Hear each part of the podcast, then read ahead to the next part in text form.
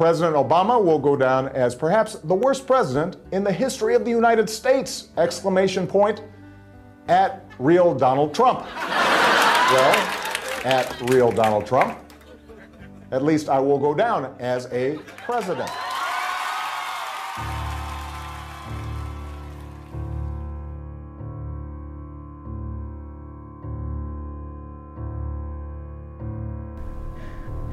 It is just that wistfulness is no longer a luxury I can afford. It isn't personal. The man, his wife, her mother, their daughters. In my life, there has been no black family who has been more beautiful more consistently under an eight year glare of a chronically dissatisfied public. In my lifetime, I've not seen a president more cerebral or more trusting of the average American's ability to keep a pace with his intellectual rigor. And when you encounter obstacles, because I guarantee you, you will, and many of you already have, when you are struggling and you start thinking about giving up, I want you to remember something that my husband and I have talked about since we first started this journey nearly a decade ago. Something that has carried us through every moment in this White House and every moment of our lives and that is the power of hope. The belief that something better is always possible if you're willing to work for it and fight for it. I've not seen a first lady whose look and whose life I'd want my own daughter to emulate more. I will not soon forget the sense of ease I felt under their governance. What I expect most from a president is a quiet confidence that the democracy will not collapse during his employ. And until now, I have always been able to rely at least on that. During most presidencies, that bottom line, that finish line, was my point of clearest focus. But through its steadiness, growth, openness, and stability, the Obama administration drew me in encouraged me to invest in ideals that had never been more than abstractions. The closer attention I paid, the more relieved I felt. Dissent was encouraged, it could be handled. Even if blood flowed in classrooms, in airports, in malls, and in churches and streets, the bow of the country would not break. The president would work with us and weep with us, even when Congress would not do the same. And somehow, we would remain a functional republic. I will not soon forget how accessible the inside halls of the White House felt while the Obamas were its hosts. When I could watch Esperanza Spalding visit at least once a year to fingerpick her bass while her finger-picked afro swayed along at its nine-inch circumference, or when De La Soul came through to sing me, myself, and I at a BET-hosted house party or when new administrative appointments were announced and an unprecedented number were black, brown, native, disabled, LGBTQ, a two term litany of first evers, a two term reassurance that the richness of the country's differences would be recognized, respected, trusted, celebrated. I won't forget how the White House became a destination scores of black folk I knew longed to reach and how many I've known personally who actually did reach it, either to attend a ball, take their children Easter egg hunting on the South Lawn, conduct a news interview, or work for the administration. So, no. That numbness I felt watching the farewell address that night, that slow blinking sedation that crawled through me, it wasn't personal. I do not know what the Obamas will become to me, to us, as civilians but I am certain, whatever their role, it will be just as deeply felt. I know they'll still be with us, and because I know, I don't lament their leaving. All I could hear last night as Obama remained ever the optimist, ever the imparter of bipartisan rhetoric and calls to personal achievement as much as political action, were the sounding brass and cymbal that tinnily echo in a room where love will no longer dwell. Could not stop thinking of his successor, how much it still must confound and annoy Obama to hand over, along with the keys and lease, that hard earned quiet confidence that the country will not collapse under its new management.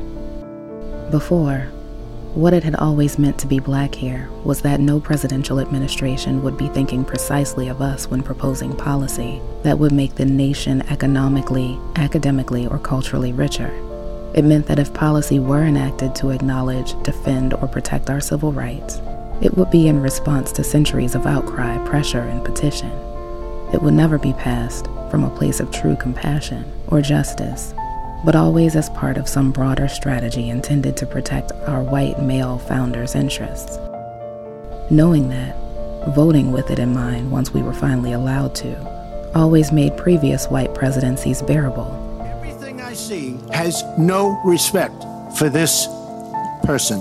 Well, that's because he'd rather have a puppet as president of no the United puppet, States. No puppet. And it's pretty clear. You're the puppet. It's pretty clear you won't admit no, that the, the. Russians have engaged in cyber attacks against the United States of America, that you encouraged espionage against our people, that you are willing to spout the Putin line, sign up for his wish list, break up NATO, do whatever he wants to do, and that you continue to get help from him because he has a very clear favorite in this race. This incoming administration, however, seems decidedly unbearable.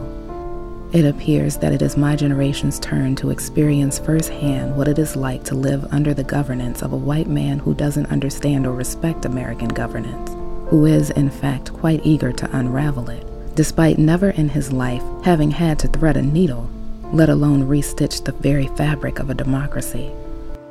Gone is the quiet confidence in the country's ability to survive its leader. This is a leader disinterested in the concept of a free country, agnostic to its better angels, appealing instead to its crudest evils. This is not a reality for which I can brace. This is terrifying. It's terrifying in ways that would permeate indifference, apathy, and ambivalence if they were still options available to us. They are not. All of this has absolutely impeded my ability to celebrate the first black president's hard won farewell. It's impeded my ability to function normally at all. I cannot rely on even my most apolitical patriotism, that ever present white noise that has always whispered, America is America is America.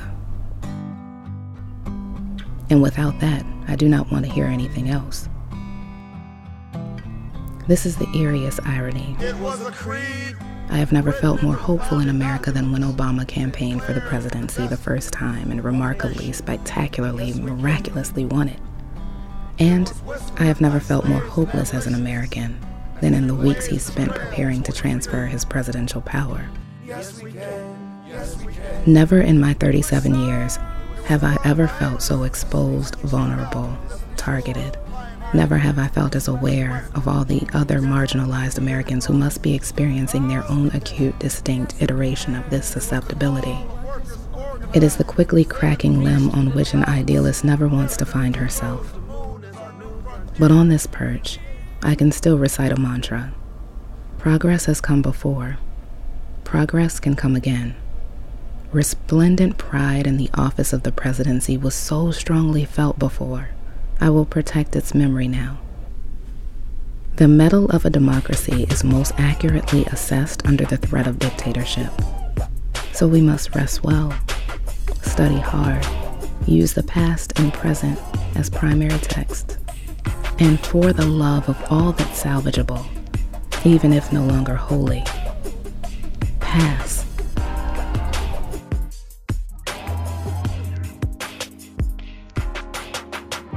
you, you can tell that. You can tell that I'm lame duck because nobody's following instructions. Everybody have a seat. Tonight it's my turn to say thanks.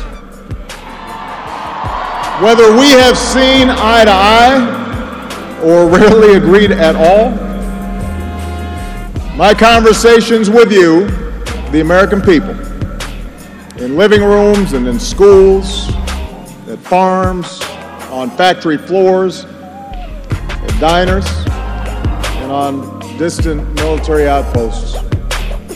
Those conversations are what have kept me honest and kept me inspired and kept me going.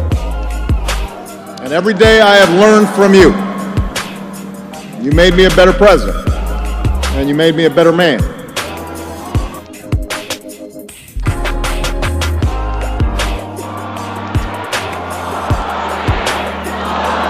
I can't do that.